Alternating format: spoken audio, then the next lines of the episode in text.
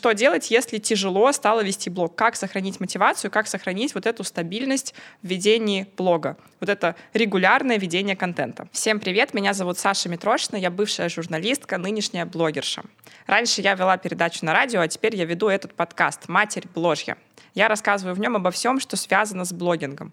Как начать, как продвигаться, как продавать в блоге, как публично выступать. В общем, обо всем, что связано с миром социальных сетей для всех, кто хочет что-то здесь делать, развиваться, зарабатывать деньги на личном блоге. Подкаст Саши Митрошиной «Матерь Бложья». Здесь мы говорим о главном в мире социальных сетей. Как развиваться, делать бизнес и получать удовольствие от жизни.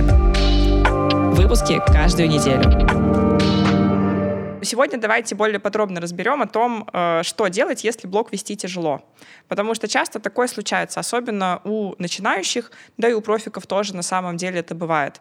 Когда ты такой замотивированный, посмотрел курс, послушал подкаст, посмотрел на блогеров и такой, ну все, ввожу новую привычку, снимать сторис, вести блог, не выпадать из него а потом что-то денек выпал, на второй не вышел, на третий не вышел, проект какой-нибудь начался, работа, диплом, заболел, и все. И вроде как не хочется уже этот блог вести, потому что э, тяжело стало, мотивации такой нет. В общем, что делать? Я решила этот выпуск построить по такой системе. Я выписала самые частые причины, по которым людям становится тяжело вести блог. И просто пройдусь по каждой из них, расскажу, как с каждой из этих причин работать. И, по сути, если вы каждую из этих причин уберете из своей жизни или как-то ее адаптируете, поработаете, то у вас такой проблемы не будет. И первая причина — это отсутствие цели.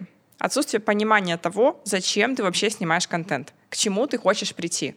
Пусть даже какое-то эфемерное понимание, пусть даже очень базовое, очень общее, но как только ты понимаешь, как в целом работает Инстаграм, как в целом устроено здесь внимание людей, как устроены отношения с блогом, вот то, о чем я рассказывала как раз в прошлом выпуске, тебе становится гораздо легче снимать контент каждый день. Поэтому, пожалуйста, ставьте себе конкретные цели на ведение Инстаграм, хотя бы в голове их себе продумайте. Причем цель может быть не только заработать какое-то количество денег или сделать такой-то запуск. Цель может быть э, проявиться творчески. Цель может быть найти новое окружение. Цель может быть распиарить себя как эксперта, чтобы меня звали выступать. То есть цель может быть больше публичных выступлений с помощью блога привлечь. Цель может быть, да даже просто повыпендриваться, похвастаться тем, какой я классный, получить как можно больше восхищения от людей.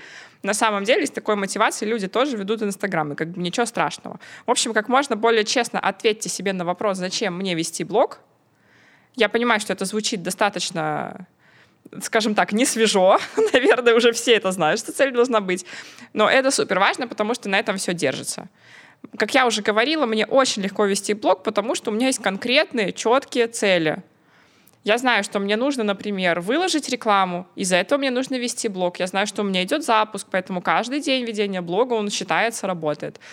Э, более того, я понимаю, что, скорее всего, у меня через год, через два, через три будут покупать те люди, которые начинают смотреть мои истории за сегодня. И у вас то же самое. Потому что в Инстаграме есть как случаи, когда у тебя начинают покупать сразу же, то есть какие-то первые люди только подписались, сразу купили. Так и наоборот.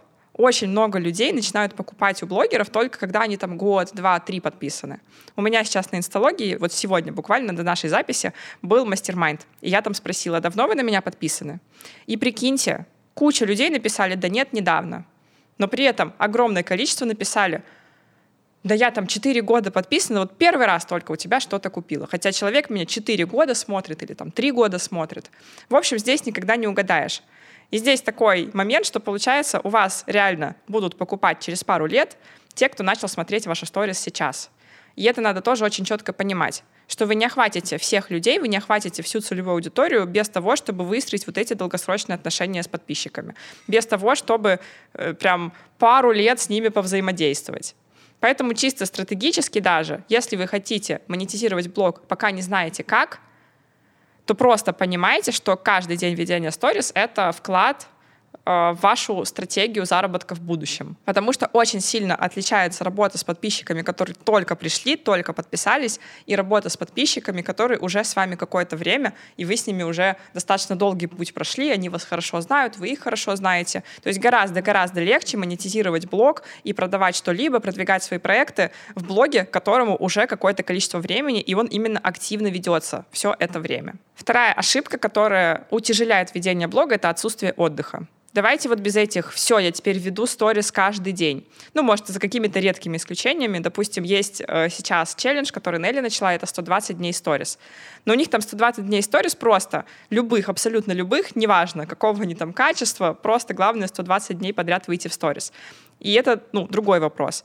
Просто так, в каких-то рядовых ситуациях не надо вести сторис постоянно, не надо снимать контент постоянно, обязательно выделяйте себе дни отдыха, либо запланированные на неделе, либо, знаете, когда устал, и вот понял, что все, нужно выходной, не надо себя заставлять продолжать снимать. Потому что, ну да, Митрошина говорит, надо регулярно сторис вести, но Митрошина не говорит, умрите, но сделайте сторис. Митрошина сама все время себе делает э, отпуска, делает отдыхи какие-то. Я минимум раз в полгода ухожу из блога на месяц.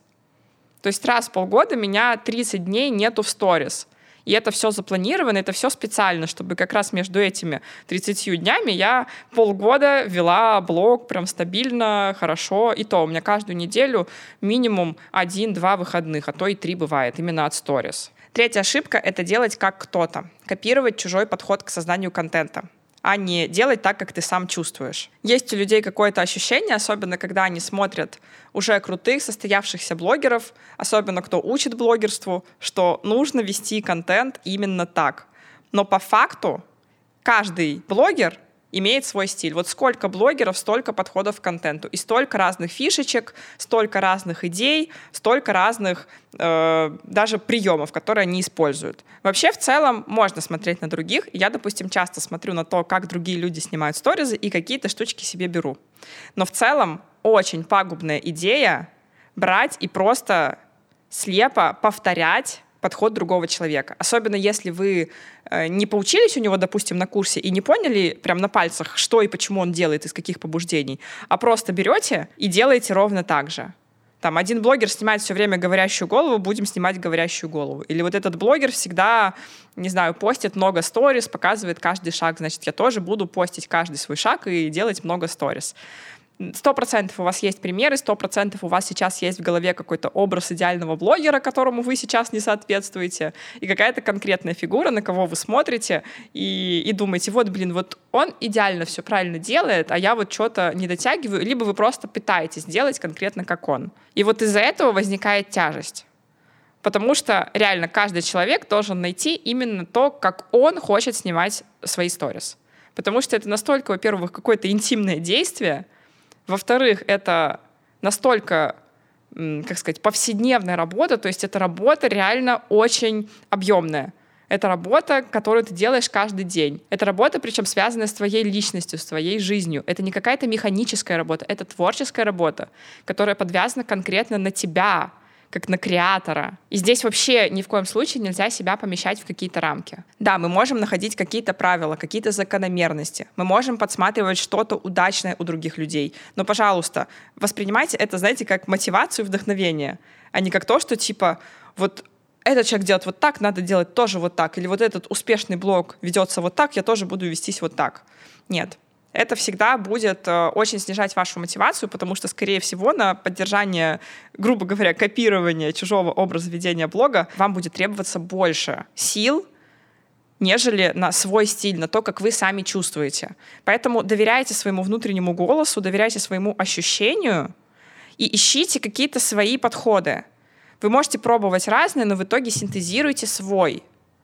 Даже тот же челлендж 120 дней сторис, о котором я сегодня в подкасте сказала, он для чего нужен? Не для того, чтобы какие-то супер-мега-гипер сторис снять, а для того, чтобы снять какие-то ожидания от своих сторис, потому что единственный критерий, который вы берете себе на эти 120 дней, что просто 120 дней у вас должны быть хоть какие-то сторис. И сюрприз, но когда ты начинаешь снимать хоть какие сторис вот так вот взял, снял очень просто, у вас начинают рождаться как раз-таки ваши фишечки, у вас начинает рождаться ваш подход, вы вдруг начинаете смешно шутить, или наоборот, вы вдруг начинаете рефлексировать в контенте. И это все происходит вот так, вот просто из вас выливается. Если снять важность и если позволить себе просто снимать, как снимается. И уже из-за этого, уже на базе этого что-то происходит, какой-то творческий процесс, и вы находите свой стиль. Четвертая проблема — это неискренность, это закрытость, и это притворство кем-то другим. Это связанное с предыдущим пунктом, но больше касается, знаете, какого-то стыда за себя. Очень частая проблема, когда люди выходят в блог, и они себя ведут просто как картонки какие-то. Вот знаете, вот этих людей, которые выходят такие, Итак, прекрасный день, я продолжаю идти к своей цели, ведь самое главное в этой жизни — это цель, и э, очень важно к ней идти, и вот я такой классный, такой крутой, такой вообще замечательный во всех отношениях. Да, друзья, yes, круто, погнали. Вот в таком картонном стиле, ну не именно в таком, вообще в любом стиле может вестись такой блог. А, знаете, и его проблема будет в том, что там вообще нет жизни, там вообще нет каких-то негативных аспектов, что ли, там нет никаких негативных черт характера. То есть человек э, в таком блоге никогда не признается в том, какой он на самом деле. Я вот не стесняюсь показать, что я душнила, я не стесняюсь показать, как я там что-то зафакапила на трансляции на последней. Я не стесняюсь показать, что я иногда как-то выгляжу стрёмно, что я сомневаюсь в чем-то, боюсь чего-то. Ну, понятно, что все равно это не на 100%, это сложно добиться на 100%, чтобы была искренность в блоге.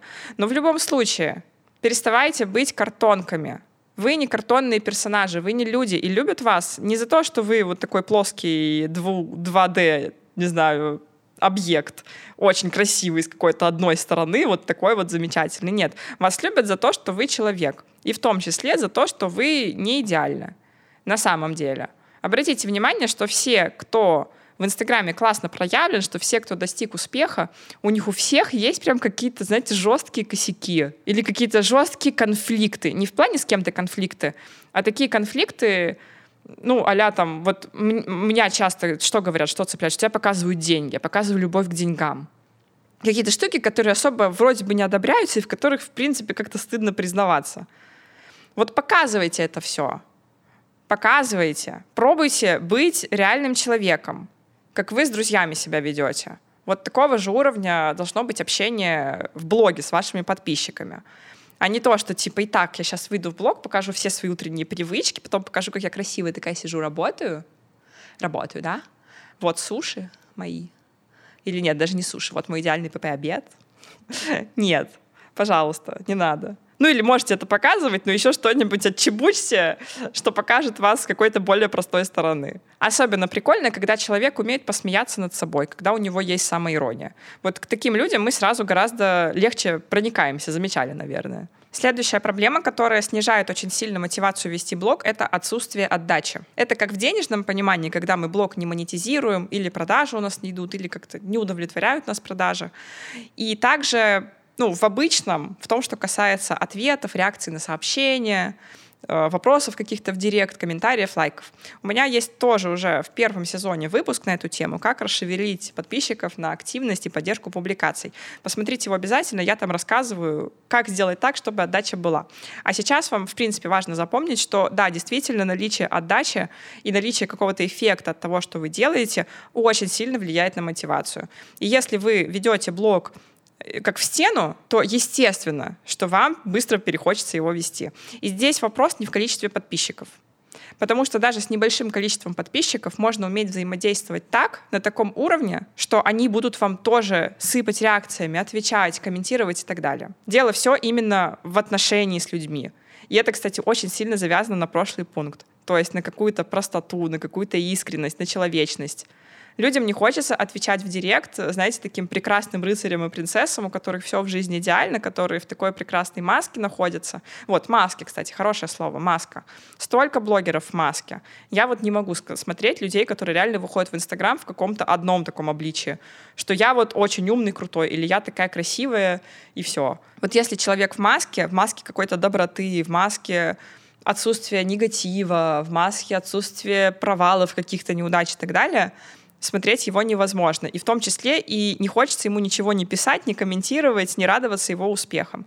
А если человек себя показывает как есть, то нам сразу гораздо легче ему сопереживать и ему радоваться. Я когда выложила недавно пост после бесплатника, что у нас было 140 миллионов за час, у меня рекордное количество лайков и какое-то рекордное количество комментариев. Мои подписчики действительно за меня порадовались. И, на мой взгляд, это связано именно с тем, что я по-простому и по-человеческому проявляюсь в блоге. Следующая ошибка — это критиковать себя за то, что не сделано, вместо того, чтобы хвалить за то, что было сделано. Мы как любим? Задрать планочку, да? Повысить какие-то требования, что все, я теперь каждый день минимум 10 сторис, я не выпадаю, еще пишу пост три раза в неделю и рилс каждый день. О, челлендж 30 рилс, вот, мое любимое вообще. Все, челлендж 30 рилс, самый верный способ, э, чтобы просто бросить блог, мне кажется.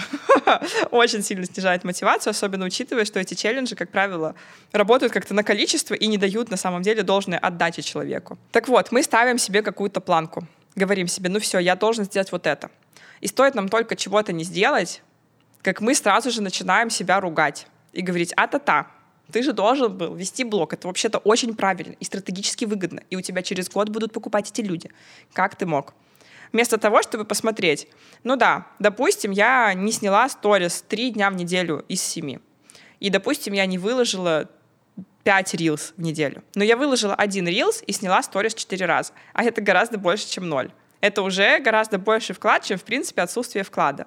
Я себе часто начала прям переключать внимание на то, чтобы думать о том, что сделано, а не о том, что не сделано. Я могу весь день сидеть, работать прям с утра и до ночи и не успеть сделать какое-то дело, и я буду вечером чувствовать неудовлетворенность именно из-за этого не сделанного дела, просто игнорируя те дела, которые были сделаны. Это настолько глупо. О, опять я начинаю ругать. Короче, Короче, обращайте внимание на те действия, которые вы все-таки совершаете. А не ругайте себя бесконечно за то, что вы там не доработали, не додали, не допродвигали и так далее и тому подобное. Еще один такой совместный пункт, очень похожий. Это ругать себя за снижение охватов или критиковать, или там переживать из-за того, что охваты снизились, вместо того, чтобы обращать внимание на тех людей, которые все-таки посмотрели ваш контент. Объясню. Допустим, у меня начинаются продажи, и охваты снижаются. И я такая, блин, вот раньше смотрела 300 тысяч, вчера там, позавчера, мои сторис, а сегодня всего 150. Тут 150 тысяч не посмотрели, начинаешь себя чувствовать каким-то плохим блогером, начинаешь переживать, ой, надо, наверное, что-то другое запостить, ой, надо, наверное, что-то сделать. Хотя по факту это абсолютно нормально, что на продающем контенте просмотров ниже, ну потому что он просто неинтересен всем. И мы сами, когда смотрим сторизы, мы прогревы иногда пролистываем. И я так тоже делаю. Ничего страшного не происходит, я все так же люблю этого блогера. Просто, допустим, посмотрю его завтра. Хотя у самых любимых блогеров я смотрю весь контент, чтобы вы понимали. Ну и у вас то же самое, скорее всего. У вас на продающем контенте будут охваты падать, но его, этот контент все равно кто-то посмотрит. И вот я когда стала думать не о том, что, блин, половина не посмотрели, а, а стала думать о том, что блин, аж 150 тысяч посмотрели этот продающий контент. Очень круто. Так мне сразу стало как-то полегче. Я поняла, что я все-таки делаю что-то, что мне не надо себя корить, что это гораздо больше, чем я бы вообще не сделал никакой контент, гораздо лучше, чем вообще бы никто не посмотрел. Соответственно, на охваты старайтесь обращать внимание вот в таком ключе. Не то, что вот я плохой, плохие охваты, неинтересно, наверное, что-то делаю, а просто принять тот факт, что ну, не можем мы всегда выдавать контент, который э, дает самые большие охваты. И это абсолютная норма. Иначе я бы все время постила Марка, не знаю, жопу, танцы, тверк, не знаю, шмотки какие-нибудь, там, выберите лук, вот что-нибудь такое. И то, наверное, на этом бы тоже охваты быстро снизились, потому что людям бы надоело. И, наконец, последний пункт, который сильно влияет на мотивацию, это наличие поддерживающего окружения. Если у вас рядом нет единомышленников и нет людей, которые занимаются тем же, чем и вы, гораздо сложнее продолжать делать то, что вы делаете. Это к вопросу о среде. Я в подкасте про дисциплину про это рассказывала, что гораздо стратегически выгоднее выстроить вокруг себя среду, которая будет вас проталкивать вперед, прям нести вперед, нежели среду, которая, наоборот, будет задерживать, и вам через нее надо будет проталкиваться, там как-то стараться бороться и идти вперед. Если вас окружают только люди, которые вообще не связаны с блогом, которые там презирают блогеров, не знаю, смотрят разоблачителей и говорят, о боже, э, ты что, решил стать инфо-цыганкой? Вот еще одна блогерша там пришла. Или начинают смеяться, и, или говорить, что да, у тебя не получится ничего, то, конечно же, вам будет сложно. А если у вас есть знакомые, есть друзья, может быть, интернет-знакомые, с которыми у вас ну, плюс-минус одни цели, примерно одно направление пути, и вы занимаетесь одним и тем же, и проблемы у вас одинаковые, то это вас поддержит. И это вам позволит не бросать это дело. Поэтому старайтесь себя окружать людьми, которые скорее с вами на одной волне в плане блогерства, и тогда вам блог вести будет легче. На этом выпуск подходит к концу. Напишите в комментариях, как он вам, какие инсайты вы забираете себе в работу, что стало для вас новым, интересным. Очень интересно мне будет почитать. Ну а мы встретимся в следующем выпуске, услышимся или увидимся, смотря где кто смотрит или слушает. С вами была Саша Митрошина. До новых встреч!